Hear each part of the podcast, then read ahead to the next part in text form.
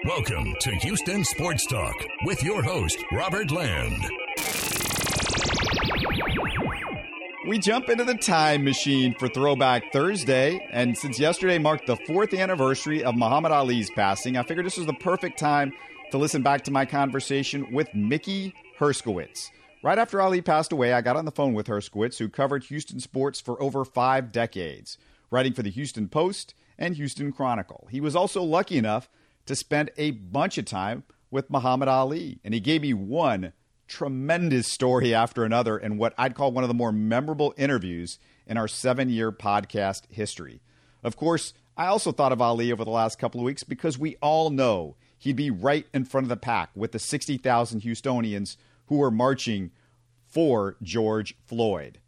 The names George and Floyd, also by coincidence, happen to be the names of Muhammad Ali's opponents in two of his most memorable fights. George, of course, Houstonian George Foreman in the Rumble in the Jungle, and Floyd, Floyd Patterson in the fight that launched Ali into legend. So let's step into the time machine and hear my conversation with Mickey Herskowitz. And we might as well lead off with Ali explaining to Howard Cosell how he was going to beat Floyd Patterson. But you want this is for the people who won't be able to see the TVs. That's this is the people who will listen to the radio. And this is how a certain round of the fight will sound over radio. Go ahead. Ali comes out to meet Floyd, and Floyd starts to retreat. If Floyd goes back an inch farther, he'll wind up in a ringside seat. Floyd swings to the left, Floyd swings to the right. Look at the kid carry the fight. Floyd keeps backing, but there's not enough room. It's a matter of time. There Ali lowers the boom. Now Ali lands with a right. What a beautiful swing. And the punch lifts Floyd clean out of the ring. Floyd is still rising, and the ref wears a frown for he can't start counting till Floyd comes down. Now Floyd disappears from view. The crowd is getting frantic, but our radar stations have picked him up. He's somewheres over the Atlantic. Who would have thought when they came to the fight that they would witness the launching of a human satellite? You yes, the crowd did not dream when they laid down their money that Ali would retire, Floyd and Sonny. What you think about that? I think. I think you're extraordinarily brilliant. That was Ali and, of course, Howard Cosell. What a great relationship, an amazing relationship they had. And that leads us right into our next guest, the legendary sports writer from the Houston Chronicle and Houston Post, Mickey Herskowitz, is back with us. And so great to have him to talk about this because he was a biographer of Howard Cosell. He wrote a book about his life. And, Mickey, tell us about that relationship because that, that was really something special. Robert, it really was. It was not just a symbiotic relationship, it was the odd couple personified. Uh, Ali and Cosell had these towering egos that you would think would clash constantly and drive a huge wedge. Uh, those egos wouldn't have fit in any spaceship we know about. But they were perfect. Each guy set up the other. Uh, it was hard to tell who was the straight man and who was the comedian, but they got along so great, and they recognized instantly that they were terrific show business, and how how they each promoted the other. So they were terrific on the air, and Ali was always threatening to, in a dainty kind of way, you'd see two or three fingers over Howard's head, threatening to pull off his toupee, but you don't think he ever did. But the funny thing is, they they never saw each other or had any contact outside of their performances in front of a camera. Cosell told me once that Ali had never invited him to a meal. And of course, that was Cosell. I think looking at it from his perspective, how strange that Ali had never uh, invited him into his house or offered to have a lunch or dinner with him, invited him. But Cosell didn't either. Cosell felt like it was a gesture, I guess, that Ali needed to make.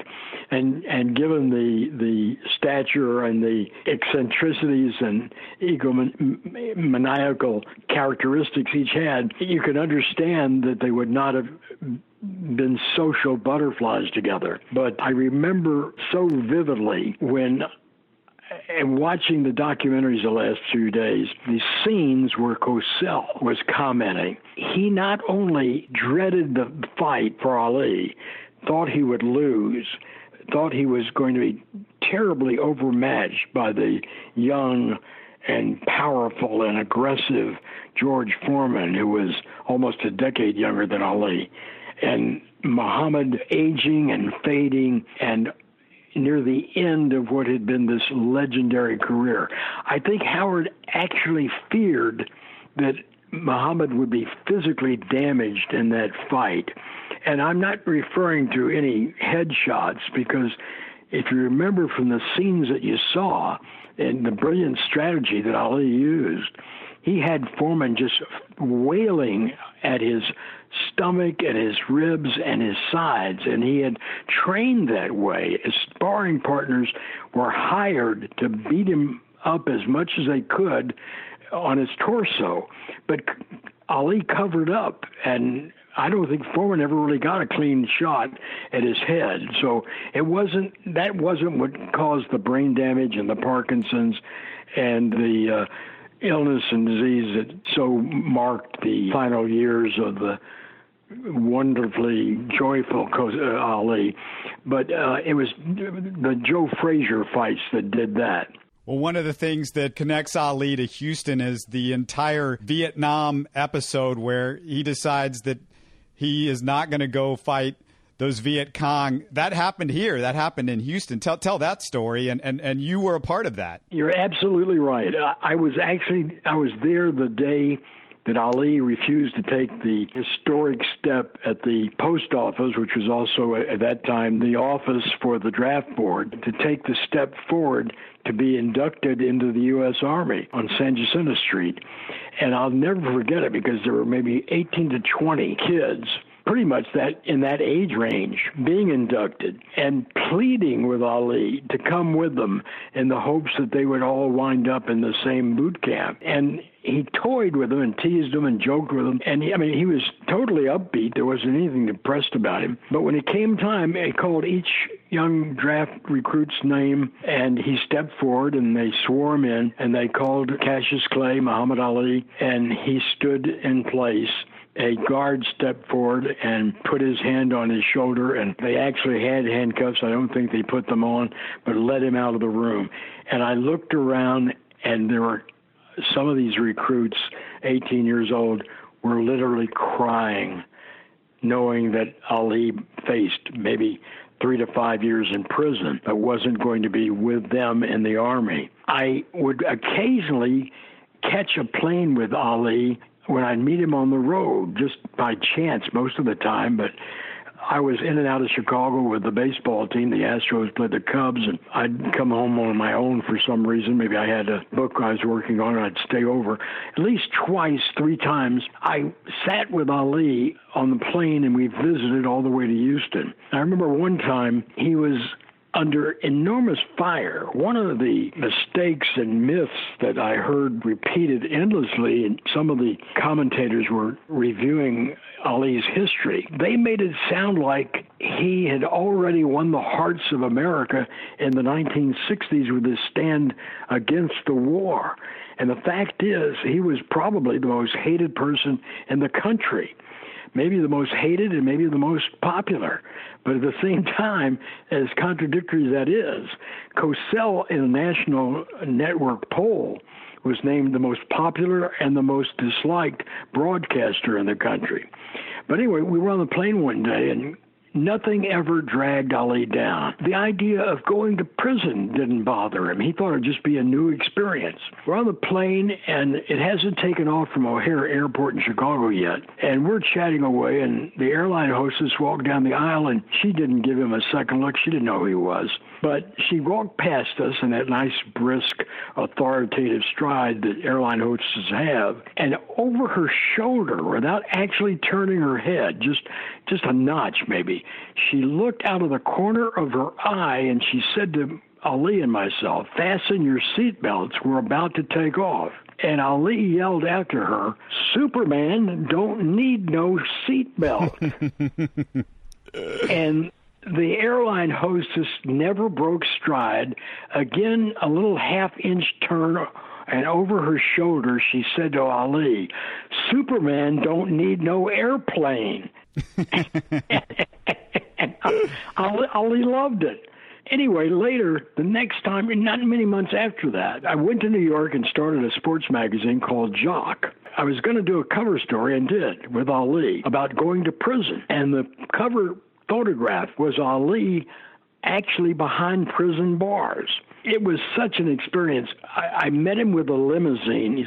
He, he stayed. I had a suite for him for three days and nights at the St. Regis Hotel, and we we hung out most of that time. We got Ali to do the story, and it was amazing because he did it for five hundred dollars. That's how broke he was, and that money wasn't for Muhammad; it was for his lawyer the lawyer made the deal and he wanted $500 and ali just was glad to come and get a trip to new york. So he brought a buddy not a girl brought a guy friend and they were sitting in the back. I sat up front with the driver. He was going to have three days in new york at the hotel and a free trip all his expenses paid, and he was going to do a commercial for me for the magazine. All that and the and the story for 500 bucks. And we are in the limo and we're going to go right to the studio to uh, do the commercial and then check into the hotel. And I said, Champ, we've got about three hours before the commercial. I said, I can you know, drop your bags off at the hotel or go wherever you'd like. And he said, let's go through Harlem. So we had this big, long black limousine and we drive through Harlem, and nobody knows he's coming. I mean, there's no parade scheduled. There's no invitation gone out that Muhammad Ali is going to appear in Harlem on a certain day. But we start driving through the area, and every block or so, Ali would jump out. He ran into a barber shop, said hello to everybody, shook hands. He ran into a sandwich shop and shook hands and said hello. And then he went into a grade school, an elementary school. I finally had to climb three flights of stairs to find him and get him back into the car because it, now it's time to do the commercial and he gets to the back seat and I'm sitting with the, the you know the the driver and we're chatting and oh, he rolls down the window and by now it's unbelievable. The streets are lined. The sidewalks are eight deep. There are people, it's like the drums had been breaking the silence with the news that Muhammad Ali, the champion, the heavyweight champion of the world, was driving through Harlem. And they came out of everywhere buildings, offices, schools, playgrounds. I don't know where they're. Uh, they were they were standing in the gutters of the street. They were standing on the sidewalk. They were waving and yelling. And Ali was leaning out of the back window, waving to people. And then as we as we drove out and drove off and sped up a little bit, Ali kind of sank back into the cushion of that long, sleek limousine, and he said, "Mickey, you know what those people were yelling back there?" And I said, "No, champ. What?" He said, "They were yelling." Look, there go Muhammad Ali with two white chauffeurs. and I was the other chauffeur, obviously.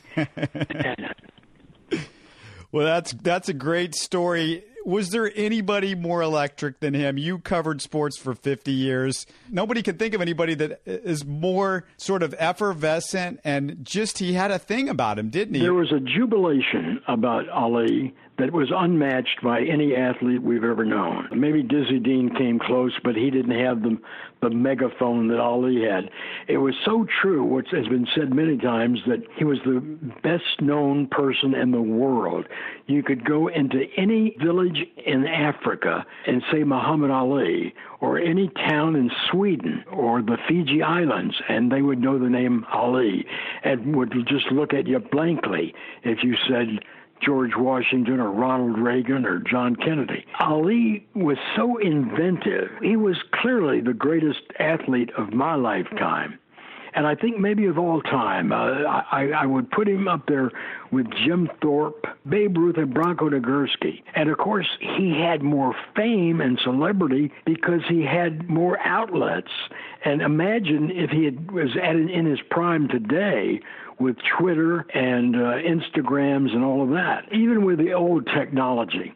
I'm interviewing Ali for the um, magazine piece we're doing. And Ali is showing me a box filled with letters that have been written to him from inmates in prisons around the country. And they're begging Ali to come to their prison if he got convicted.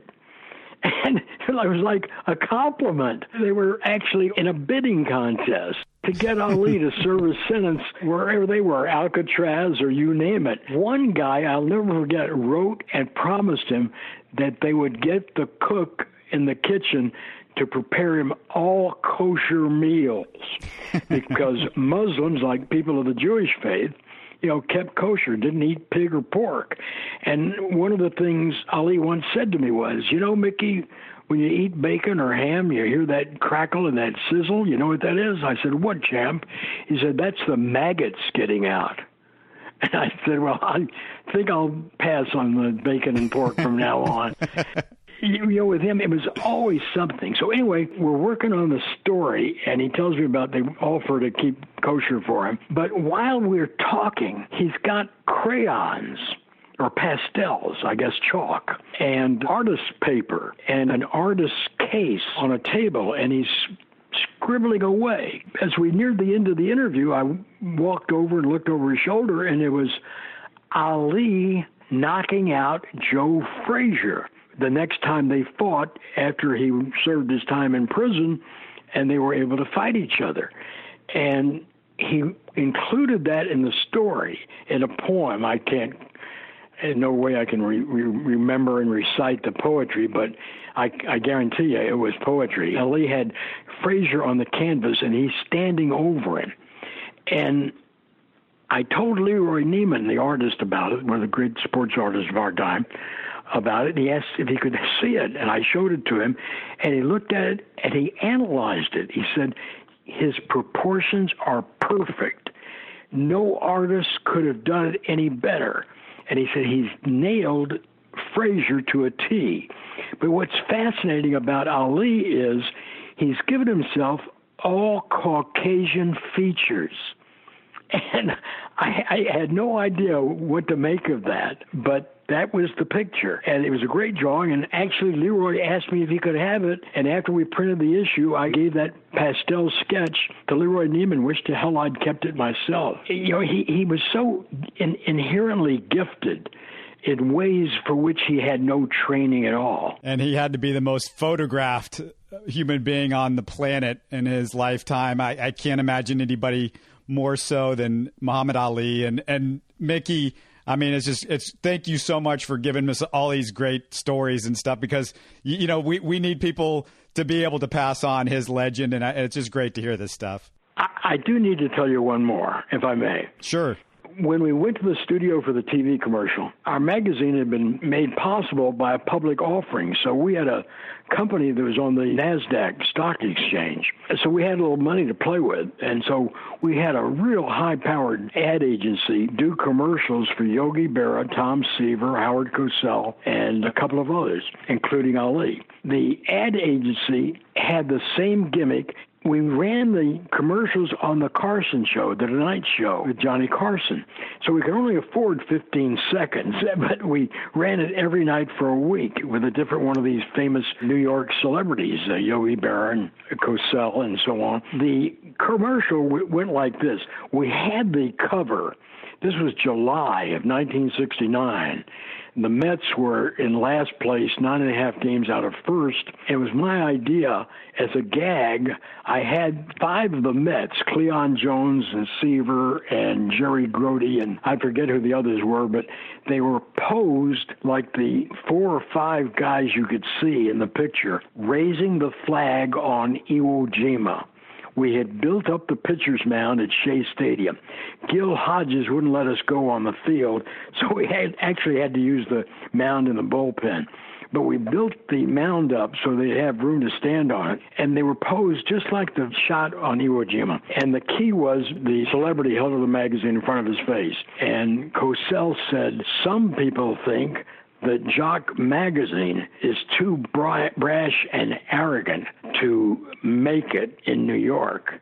And then he put down the magazine you saw it was Cosell, and he said, But then they said the same thing about me. And so that was sort of the theme, and same thing with Yogi Berra. And when he, when they gave the copy to Ali, he looked at it and, and frowned, and he said to me, "Can I do my own?" And the ad guys almost passed out. And I said, "Yeah, why not?" And the ad guy said, "Well, listen, it's costing us money. We're, we're this is time. We don't have time for this. We've got to, you know, we've got to play this straight." And I said, "It can't hurt anything. Let him take a shot at it." And so Ali took the magazine and he put it in front of his face. And I said the magazine's name was Jock. That was kind of notorious at the time for the magazine name. He put the magazine in front of his face so he didn't know who it was. And without any rehearsal, without anything written down, you heard Ali's voice say, This may come as a great shock. And then he dropped the magazine and he said, but even Muhammad Ali reads Jock. so there was the poet in him, ever ready. Yeah, just fantastic. Well, Mickey Herskowitz, wonderful stories. Thanks so much for telling those stories and remembering Ali with us. We really appreciate it. Thank you very much, Robert. It was all my pleasure. I done wrestled with an alligator. That's right. I have wrestled with an alligator. I done tussled with a whale. I done handcuffed lightning, throw thunder in jail. That's bad. Only last week, I murdered a rock, injured a stone, hospitalized a brick. I'm so mean, I make medicine sick. You're listening to Houston Sports Talk. Don't forget to follow Houston Sports Talk on Facebook and Twitter. Subscribe to us on iTunes, Spotify, the Google Podcast app, or the Stitcher app. You can support us by giving us a five star review on iTunes or by telling your friends about us. Spread the word, everybody. Thanks for listening.